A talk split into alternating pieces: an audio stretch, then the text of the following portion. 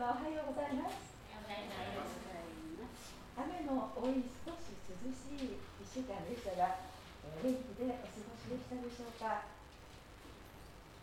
コロナ初めの頃には考えもしなかった第7波の中にありますが英語しながら換気しながら今朝も礼拝式を進めてまいりましょう。ただいまより2022年7月17日第三史実礼拝式を始めます。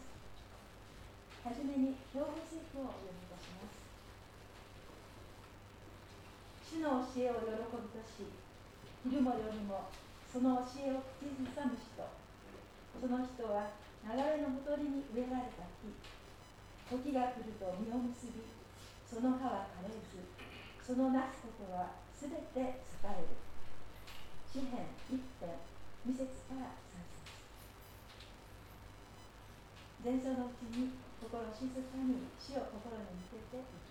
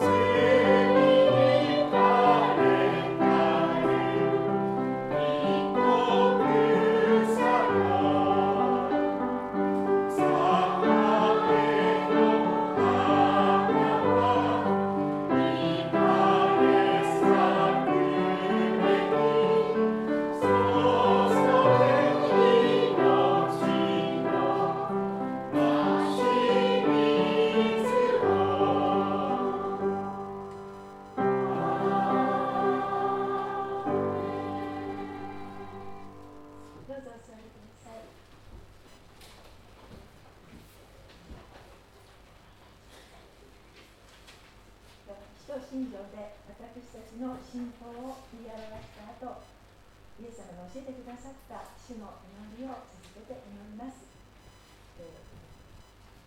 司法のイラストの面の左の方に上に主の祈り下に親し使徒信条がございます。使徒信条我は天地の作り主全能の父なる神を信ず我はその一人を我らの主イエス・キリストを信ず主は精霊によって宿り乙女マリアより生まれポンテオ・ピラトのもとに苦しみを受け十字架につけられ死にて葬られ世に下り三日目に死人のうちよりよみがえり天に昇り全能の父なる神の右に座したまれ他者より来たりて生ける者と死ねる者とを裁きたまま我は精霊を信ず聖なる行動の教会聖徒の交わり罪の許し体のよみがえりとこしえの命を信ず主の祈り天になします我らの父よ願わくは皆をあがめさせてください御国を光らせて御心の天になるごとく地にもなさせてください我らの日常の糧を今日も与えるか我らに罪を犯す者を我らが許すごとく我らの罪をも許したまえ我らを心に合わせず悪より救い出したまえ国と力と栄とは限りなく何時のものまでな感謝が今朝の礼拝のためにお祈りいたします。心を合わせていただければありがたいです。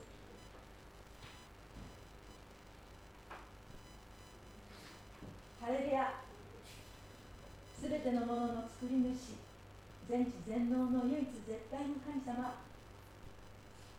愛する天の父なる神様お名前をあがめて心から褒めたたえます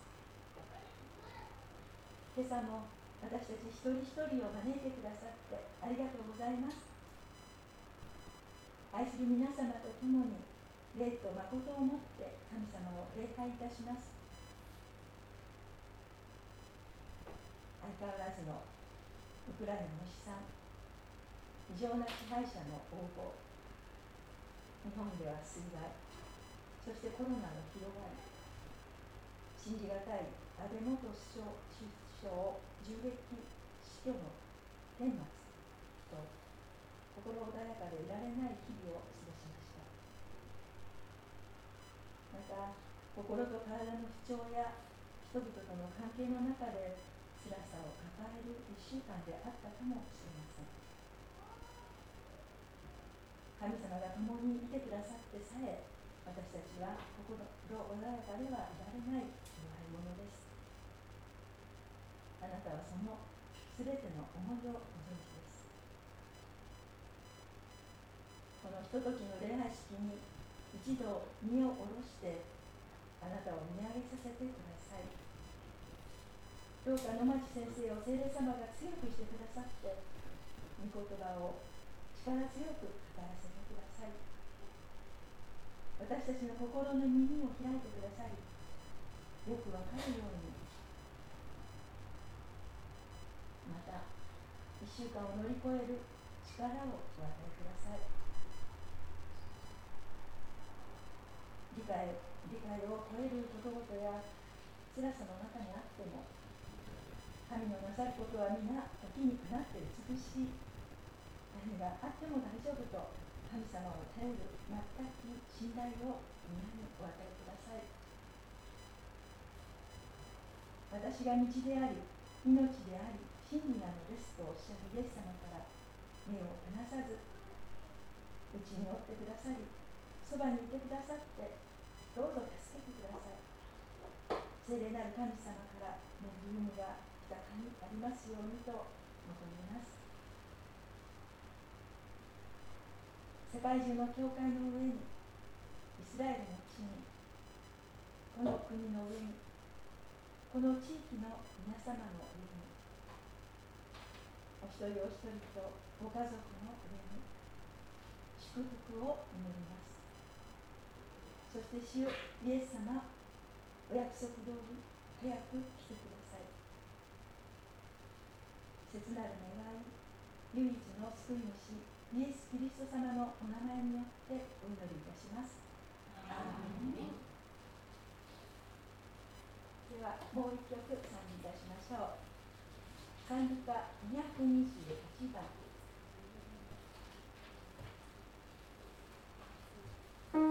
す。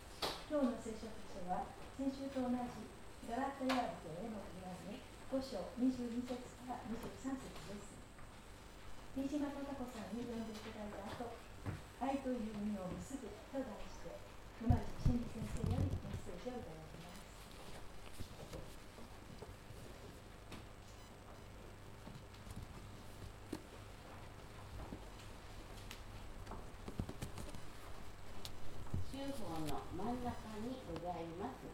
御言葉、新海訳と新海訳2017でお読みいたします。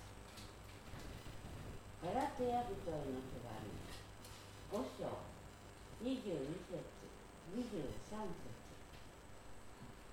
しかし、御霊の実は、愛、喜び、平安、寛容、親切善意誠実柔和理性です。このようなものを禁ずる立法はありません。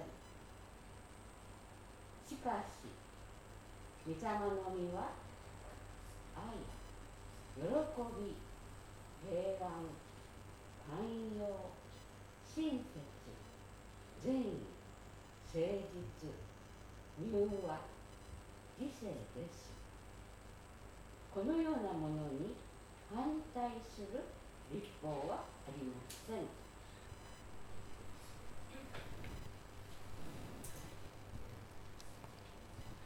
皆さんおはようございます。いつもの方に加えて久しぶりの方また遠くから来られた方々も心から歓迎いたします。神様の天地を作られた神様からの折にかなったその時必要な今日必要な助けが皆様のお一人お一人の心の内に豊かに与えられますようにとお祈りいたします。短く祈ります。私は山に向かって目を上げる。私の助けはどこから来るのか。私の助けは天地を作られた主から来る。太陽を作り月を作り星を作り天の川を銀河を作りそしてこの地球を作り海を作り陸を作り山を川を湖を草花を動物を生き物をそして人間をお作りになった天地を作られた神様。すべてのものはあなたによって作られた作品です。どれ一人一つとして偶然に進化して存在へと導かれたそのようなものはありません。目に見えるものも目に見えないものもそうです。空気が確かに存在します。その中に酸素や二酸化炭素がありますが神様は私たちが豊かに生きていくために必要な全てを絶妙なバランスで作ってくださいました。太陽と月のまた太陽と地球の距離その全ても主が絶妙に置いてくださっております。主よあなたはなんと細やかな方でしょうか？私たちの体もその隅々まであなたのデザインで作られました。お母さんのお腹の中で私を作ってくださったのはあなたです。自分の力で生きていける人は一人もいません。主が生まれる前から私たちを運んでいてくださり今自分の足で立っているというものも主が背負い続けていてくださりそしてその変わらない愛はたとえ私たちが寝たきりになっても病の床に伏しても私はあなたを離れずあなたを捨てないその変わらない愛があることを感謝いたします。主をどうかお語りください。しもべは聞いております。イエス様のお名前によって祈ります。アーメン。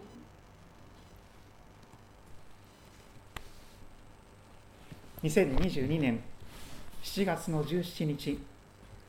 3回目の7月の礼拝を迎えることができました。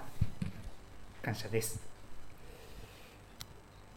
半分ちょっと過ぎましたけれどもこの2022年の杉戸キリスト教会の兵庫聖句皆さん覚えてくださってでありましょうか。州法のこの上のところに印刷しております。詩篇の一編二節三節の御言葉です。主の教え御言葉と言われるこの聖書の教えを喜びとする。昼も夜も夜も昼もその教えを口ずさむ。思い巡らす。リフレインさせていく。その人は流れのほとりに植えられた木流れのほとりに移植された木と言われます。英語ではトランスプラントというふうに言われている受け身系です。木は自分で動くことができません。神様がそこを根っこも傷まないように掘り起こしてくださりそして流れのほとりに植え替えてくださった。作物が豊かな実を実らせるためにはまず土がとても大切だという話があります。もちろん水も大切ですがその土地が土壌が肥えた良い土地でなければ豊かな実は期待できません。しかし土というのはそんな簡単に良くなるものではありません。何年も何年も同じ場所で連作をしているとその土地は痩せていきます。しばらく休ませなければなりません。神様は本当に素晴らしい農業の天才であります。まずどんなことがあってもどんな日照りが続いても大丈夫なように流れのほとりに私たちを植え替えてくださる移植してくださるそのようなことが言われております。フルトネの流れのほとりに植えられてこの教会は来年70周年を迎えようとしています。埼玉県で2番目に古い歴史があるということですけれども主は豊かな実を実ることを期待して全てのことを細やかな配慮を持って導いておられます。主の教えを喜びとする。これが一番難しいところかもしれません。主って誰ですか？主の教えって何かあれしちゃいかんこれしちゃいかんっていうなんか嫌な命令じゃないんですか？教えっていう言葉自体がなんか立法主義的ですよね。とおっしゃる方がいらっしゃるかもしれない。しかし主の教えというのは誠に麗しく本当に最高の宝であります。先週もう長い間ご奉仕くださってお年を重ねておられるギデオンの方々がまた教会を訪ねてくださいました。そして教会のあ教会さんで自由に配っていただけるような新しい人が来たら配っていただけるようなこの大きな活字の大きな聖書を用意しましたというのです。これまでのギデオの聖書ってこれぐらいのすごくちっちゃくてですね開けるとなんかおお目目が目が 小さくて読めないわみたいな。でもこれだと年配の方でもすごく分かりやすいというか大きな活字なんです。この聖書は今でも世界中でベストセラーを続けています。聖書は世界のベストセラーです。世界の歴史上最も広く最も多くの人々に読まれている書物。その影響は世界の歴史思想政治文学美術音楽演劇哲学科学などに顕著に現れています。聖書は人生の指針です。人は自分で生まれてきたのではありません。そうです。生まれてくるのも受け身系です。I was born と言います。吉野博さんではありませんが。生まれさせていただいた。そして生かされている。存在へと招かれたのです。自分で自分を生み出すことができる人は誰もいません。受け身系です。生まれた時から受け身系なのです。神によって作られた被造物であります。最高傑作であります。そして作られたものには必ず作られた目的があります。意味があります。その目的に沿ってデザインされているのです。この目的真理を示しているのがこの聖書であります。磁石が北を示すように聖書は人生の行くべき方向をあなた方あなたが歩む道を示しています。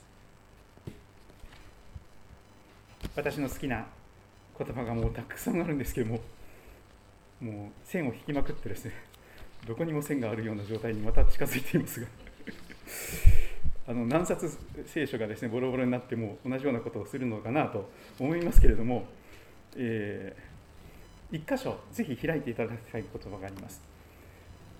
主の教えがどれほど素晴らしい喜びなのか御言葉を喜びとしいというのはこの主の教えの喜びを知らなければ喜ぶことができません。喜べと言ってもその素晴らしさが分からないのにどうやって喜ぶのか。そういうことになります。旧約聖書のイザヤ書私の大好きなところの一つですがイザヤ書48章。今日は48章を開きます。聖書の御言葉に関する主の教えに関する素晴らしい約束であります。この言葉を知っているか知っていないかで主の教えを喜べるか喜べないかのそれが大きく変わってくるでしょう。イザヤ書の48章の17節から19節をぜひ開いていただきたいのです。旧約聖書の後ろの方です。イザヤという預言者はイエス様が世界で最初のクリスマスにお生まれになる700年ぐらい前に活躍した預言者と言われる人物です。神様からの言葉を預かってそして足したり引いたりすることなくそれをまっすぐに語っていったメッセンジャーであります。イザヤ書48章17節から19節をお読みいたします。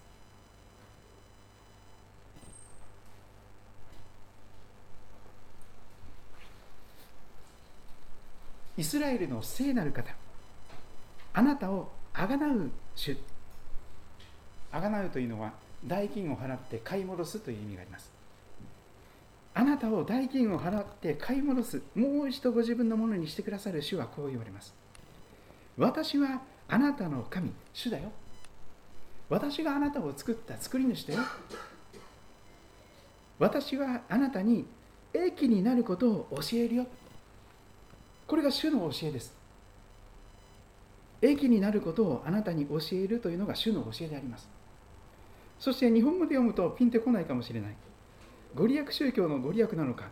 違います。ここで言われている益という言葉は英語の聖書で見ると明快かもしれません。What is best for you? あなたにとってベスト最高であり最善のものをそれを教えるよっていうんです。これが主の御言葉です。主の教えです。それはいつもあなたにとって何が最善かを教えてくれる素晴らしいナビゲーションなのです。神様は出し惜しみをなさいません。普通にいいものとかまあまあいいものとかじゃないんです。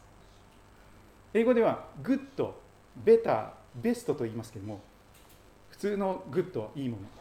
でも better はそれまあまあ比較級でまあまあいいもの。あれに比べたらいいね。でも最上級というのがありますね。 best。もうこれ以上のものがない。最高です。最善です。それが主の教えなんです。あなたにとってどう生きることが何を選択することが一番最高かベストか。それを教えてくださるのが主の教えなのです。御言葉なのです。ですから18節が続きます。あなたが私の命令にこの主の教えに御言葉に聖書に耳を傾けてさえいればこれ前提としてあのカーナビのような30メートル先右に曲がってくださいとかですね。そういうナビゲーションに聞き従うということが前提ですけどもその聞き続けるということはそれをシャットアウトして自分の好きな方向に進んでいかないということです。あなたが私の命令御言葉に耳を傾けてさえいれば聞き続けてさえいればそれが主の主にとどまるということでしょう。ブドウの木に枝がとどまり続けなければ実を結ぶことができません。しかし具体的に主にとどまるってどういうことですか？主にとどまるって何をどうすることなんですか？主の見教えに主の御言葉に主の命令に耳を傾けて最善のナビゲーションを聞き続ける。それに従い続ける。これが主につながっているということです。主にとどまっているということです。あなたが私の命令に御言葉に耳を傾けてさえいればあなたの平安は波のようになる。あ川のように流れ続けて枯れない川ですね。そして正義は海の波のようになったであろうにあなたの子孫は砂のようにあなたの身から出るものは政子のようになったであろうにその名は私の前から立たれることも滅ぼされることもなかったであろうにと言われます。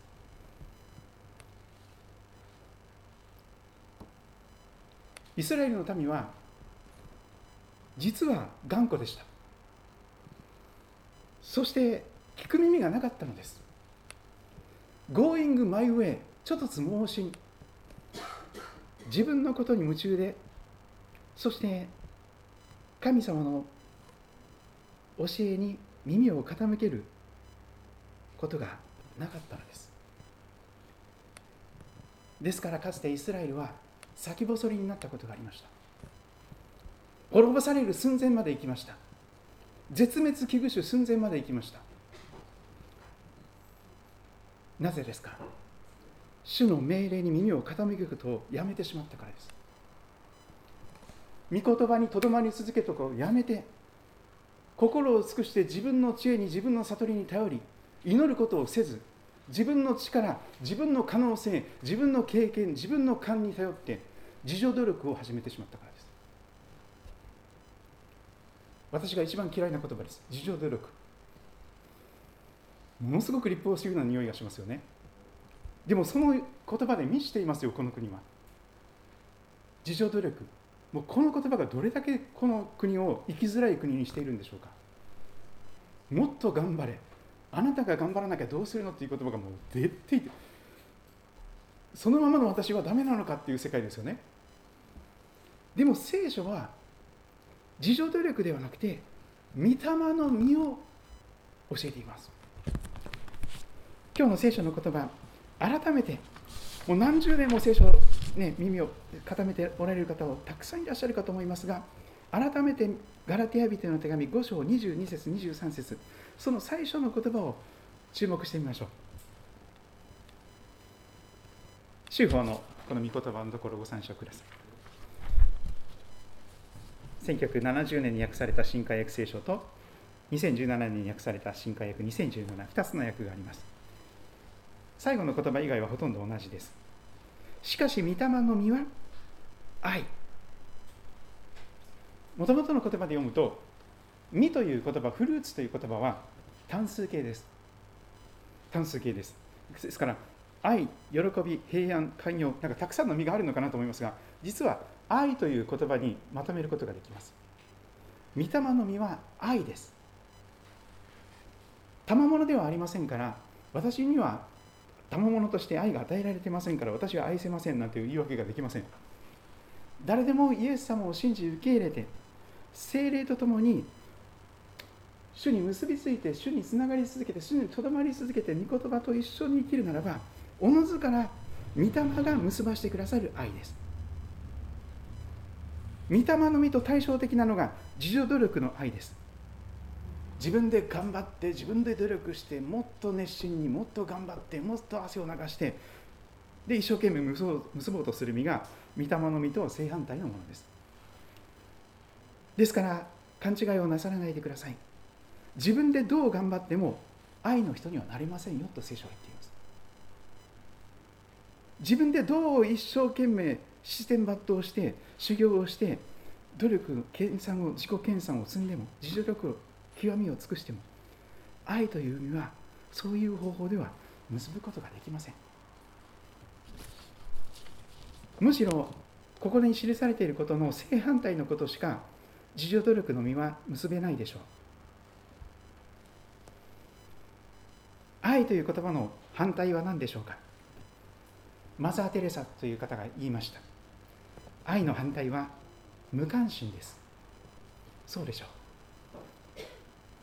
誰かが苦しもうが痛もうが我関せずそんなの関係ない。これが愛の反対でございます。他者に対する無関心です。自分に対する関心はたくさんあるでしょう。私がもっと楽になりたい。私がもっと幸せになりたい。私がもっと自分の思い通りを叶えたい。でもそうじゃなくて愛というのは他の人に対する関心なのです。まず。あの人どうしてるかな？あの人元気かな？あの人大丈夫かな？その関心がまず愛です。完全に忘れきっているのは愛とは正反対です。無関心。そんなあのその人いてましたっけ？みたいな。完全に切り捨ててる状態ですねその人の。存在そのもの。そこに存在していても存在を無視する。この無関心が愛の反対です。存在するの見えてますか？って多くの人が叫んでいます。無関心だから見えないんです。そこに苦しんでいる人がいても。目の前に悩んでいる人がいてもわからないんです。無関心ですから。そして喜びの反対は何でしょうか。今風の言葉で私は考えてみました。言葉を選んでみました。喜びの反対は閉塞感です。すごくしっくりくる言葉じゃないですか。喜びの反対は閉塞感です。すごく重苦しくて真っ黒な雲が全部の人生を自分の上を覆ってしまっていていつも土砂降りみたいな。太陽の光は一切届きませんみたいな。もう天が塞がれているかのような状態。神様にも見捨てられているかのような状態。祈っても何やっても無駄でしょうと思えるような状態。それが閉塞感です。喜びとは対極的なところにあります。もう重苦しくてしんどくて早く楽になりたいから死にたいと思うほどのものでしょう。詰まってるんですから。行き詰まりですから。路地裏の行き止まりなんです。それが閉塞感です。浜田省吾という人物が歌歌いました。路地裏の少年。素晴らしい歌ですけど。でも22歳にして行き止まりの路地裏で悩んでいる少年の姿が歌われてるんですけども。閉塞感って路地裏で一生懸命生きてたけども行き止まりだった。そこから先進めなくなっちゃった。この状態です。自助努力のしようがない。もう頑張れない。これ以上どう頑張るんですか？という状態です。うつという状態かもしれません。燃え尽きという状況かもしれません。とにかく重苦しい心の病になってしまったような状態。それが喜びとは正反対です。もう生きてること自体がしんどい辛い。早く死にたい。それは喜びとは正反対です。生きててよかった生まれてきてよかったとは正反対なんですよ。このところに私が生まれてきてすいません。私が存在しててすいません。早くいなりますいなくなりますからごめんなさいみたいなそんなことなんですよ。でもそれは自助努力の身です。どれだけ頑張っても無関心と閉塞感しか出てきません。そして平安ではなくて恐れです。恐れ。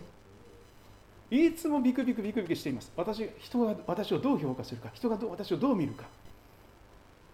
切り捨てられるんじゃないか見捨てられるんじゃないか呆れられるんじゃないか。その恐れはすごいものがあります。プレッシャーとして。他の人と同じように成果を上げなきゃいけない。他の人と同じような生活をしなきゃいけない。あなただけが何を甘えているのみたいな世界になってですね。恐れがもうそんな言葉をもう嫌というほど聞いています。そして寛容ではなく瞬間違和感式でしょう。寛容というのは少々のことを言われても簡単に閣下しない人です。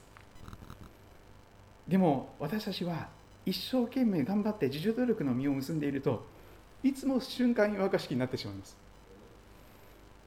ちょっとでも気に入らない言葉を聞いた瞬間にバーン！爆発します。ちょっとでも自分の思い通りにならない心かき回されることをされた瞬間に怒り狂います。それは殺意に近いものがあります。そして親切ではなくて意地悪です。善意ではなくて殺意があります。誠実ではなくて裏切りがあります。嘘ばっかり。柔和ではなくて頑固です。自制が効かなくて依存症です。自助努力の実は無関心閉塞感恐れ瞬間違和感式意地悪殺意裏切り頑固依存症です。どれだけ多くの人がこういう実を結んでいますか？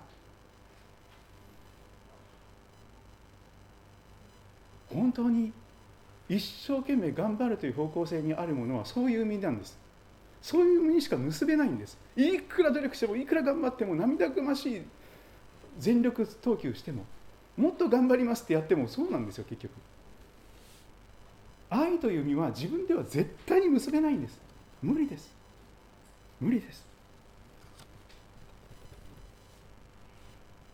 しかし御霊の実キリストがあなたのうちに住み始めて精霊に満たされる精霊があなたの心に宿ってそしてその御霊によって満たされ御言葉を喜ぶことができるようになって御言葉とともに昼も夜も御言葉とともに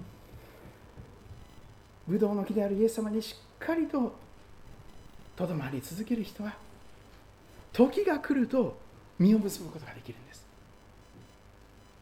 つまり神様が流れのほとりに植え替えてくださるプラスあなたの心の中の土壌を改良してくださるんです。これには少々時間がかかります。一瞬にしてあなたの心を変えるということはなさらないですね。なされないです。長い間身につけてきたものですから何十年という歳月を自分なりに一生懸命生きてきてもう身につけてきたものですからそんな簡単に変わりませんよ心は。その世界観価値観人生観ものの見方考え方その心のこびりついてしまったもの凝り固まってしまったものは一昼夜で変わることはまずないでしょう。土を時間をかけて何年もかけて良い土に変えてそしてそのそこに植わっている植物が豊かな実を結ぶことができるように地道な長期計画で神様は私たちの心に関わり続けてくださるということでありましょう。あなたはどちらの実を結びたいですか？御霊の実と言われる愛という実でしょうか？それとも自助努力の実でしょうか？自己中心の実でしょうか？誰もが御霊の実を愛の人になりたい優しい人になりたいと願うでしょう。そこで改めて聖書の御言葉一番ベストをあなたに語り続けていてくださる聖書の御言葉を今日も見ていきたいと思っておりますがもう何度もあのペンテコステ以降繰り返し繰り返し味わっている言葉でありますが新約聖書ヨハネの福音書7章37節から38節39節の御言葉を今日も味わっていきましょう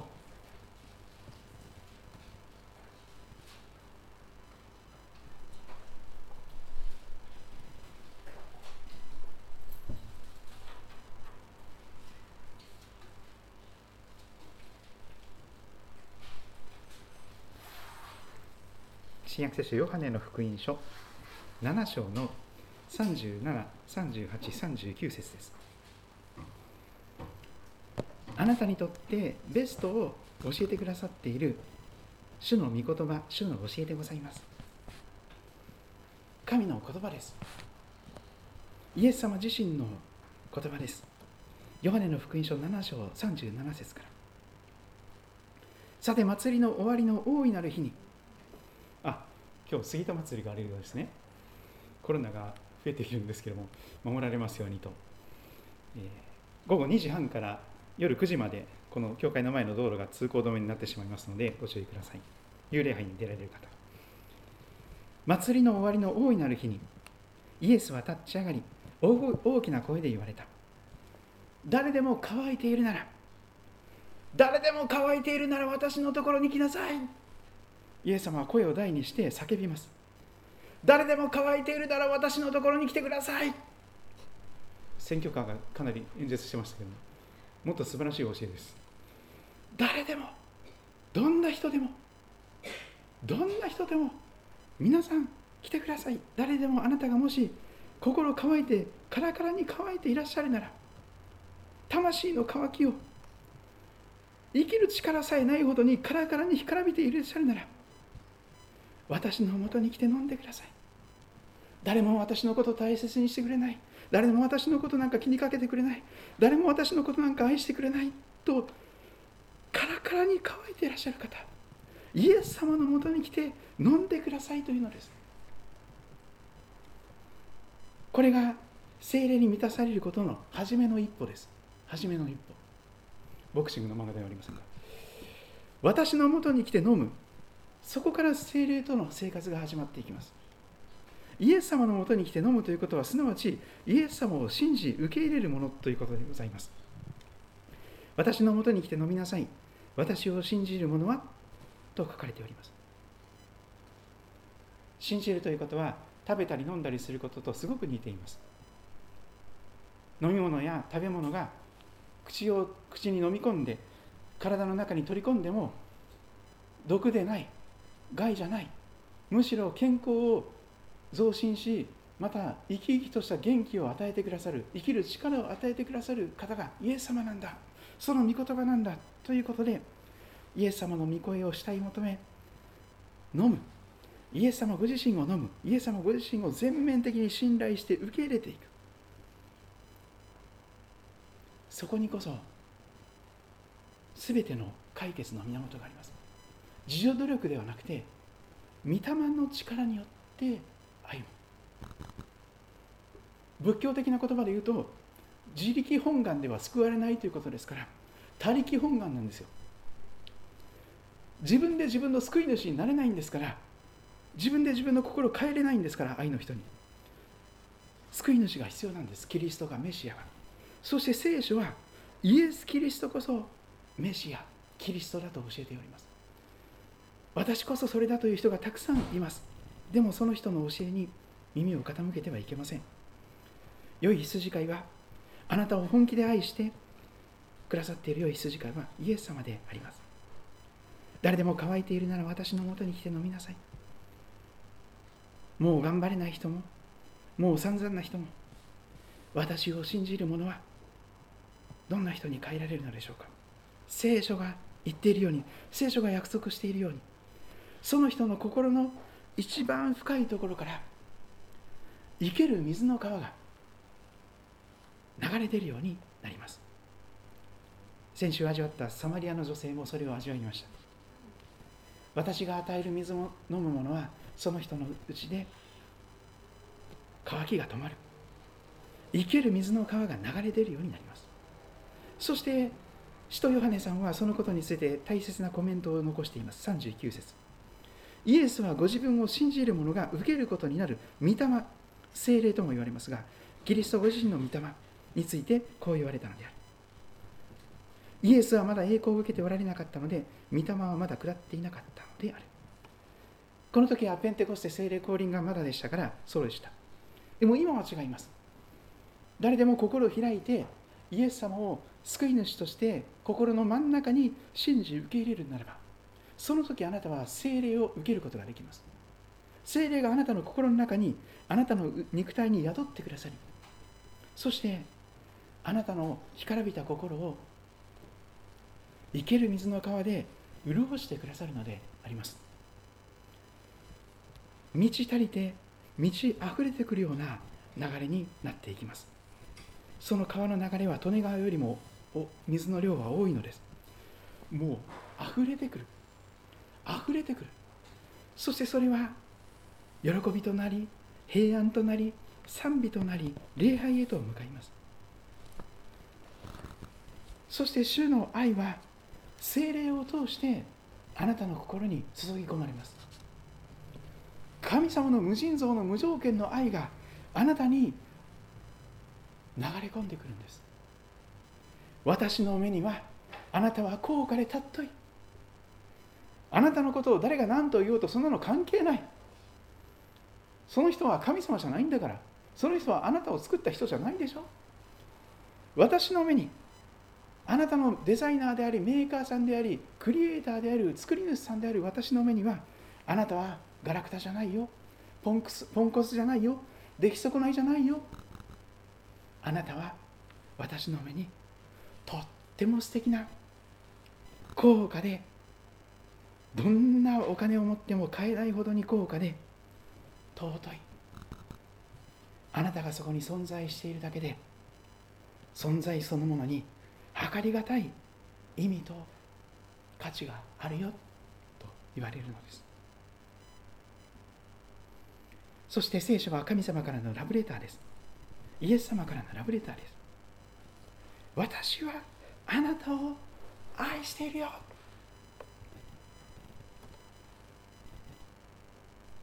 私はあなたを愛しているだからあなたの身代わりに十字架で全ての罪を背負ってあなたの全ての罪や過ちや罪の借金を全部背負ってあなたが支払わなければならなかったけれども支払うことができなかった返済不可能な罪の借金を全部十字架に釘付けて支払ってくださったんです。完全に。代金を支払ってあがなってくださいました。買い戻してくださいました。私はあなたを愛している。そしてあなたは私のもの。あなたは私のものだよ。そうイエス様はおっしゃるのです。こんな僕のどこが大切？私傷物ばかりで。自分で自分が嫌になるほど何もできなくて。歯がゆいほどに無力なほどに本当に悔しいほどに何にもできない。ものでございます。でもイエス様はそんな私たちに私はあなたを愛しているという言葉を語ってくださいます。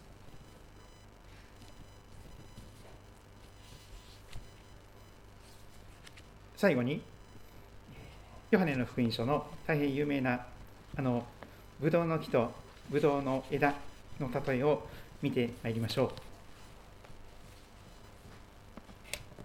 ヨハネの福音書15章を開きますと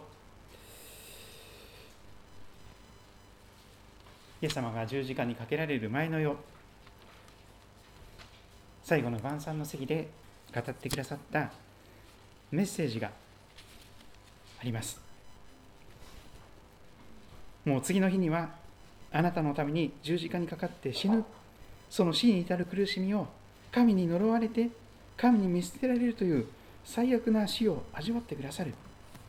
その前にイエス様はこの言葉を語ってくださいました。ヨハネ福音書15章の1節からです。私は誠のブドウの木です。私の父天のお父さんは農夫です。そうなんですよね。実は聖書は農業と深く結びついています。切っても切り離せない。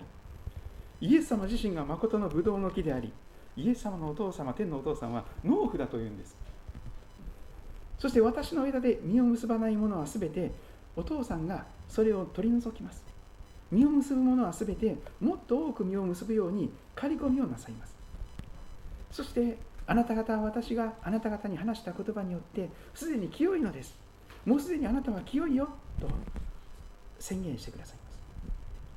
御言葉は聞くだけであなたの全てを清める力があるんです。それですから4節以降繰り返し語られていきます。私にイエス様がおっしゃいます。私にとどまりなさい。私もあなた方の中にとどまります。枝がブドウの木にとどまっていなければ自分では実を結ぶことができないのと同じようにあなた方も私にとどまっていなければ実を結ぶことはできないよ。私はブドウの木であなた方は枝ですよ。人が私にとどまり私もその人にとどまっているならその人は多くの実を結びますよ。愛という多くの実を。でもね私を離れてはあなた方は何にもできないよ。あなた方は何もすることができないんです。できないのです。そうイエス様はおっしゃっています。警告を込めて6節以降が続きます。私にとどまっていなければその人は枝のように投げ捨てられて枯れます。人々がそれを集めて火に投げ込むので燃えてしまいます。あなた方が私にとどまり私の言葉があなた方にとどまっているならそうです。御言葉がとどまっているなら昼も夜も口ずさんでいるなら何でも欲しいものを求めなさい。そうすればそれは叶えられます。あなた方が多くの実を結び私の弟子となることによって私の父は栄光をお受けになります。父が私を愛されたように私もあなた方を愛しました。私の愛にとどまりなさい。私が私の父の戒めを持って父の愛にとどまっているのと同じようにあなた方も私の戒めを守るなら私の愛にとどまっているのです。イエス様にとどまるということの具体的な教えがここにあります。私の戒めを守るならイエス様の御言葉を守るなら私の愛にとどまっているというのです。御言葉です。私の喜びがあなた方のうちにありあなた方が喜びで満ち溢れるようになるために私はこれらのことをあなた方に話しました。そして最後12節が続きます。私があなた方を愛したようにあなた方も互いに愛し合うこと。私がまずあなた方を愛したように皆さんもお隣さんと一緒に互いに愛という実を結んでいくこと。これが私の戒めですと言われています。御言葉特に戒めと訳されるような命令と訳されるような戒めはこの12節にまとめられるかと思います。イエス様があなたを愛されたようにその愛を持って許し合い愛し合い支え合い助け合って一緒にお隣さんとして生きていくこと。地域ではなくてお隣さんと一緒に生きていくこと。それが聖書の主の教えであります。私があなた方を愛したように。あなた方も互いに愛し合うこと。これが私の戒め御言葉です。そのように語られております。それぞれご自分の言葉で祈る時を持っていただけたらと思います。神様すべてをご存知ですから背伸びをする必要はありません。嘘をつく必要もありません。いい格好をする必要もありません。正直なそのままの思いを言葉をイエス様に向かって語ってください。心の中だけでも結構です。声に出せる方は声に出して祈ってみてください。それぞれ祈りましょう。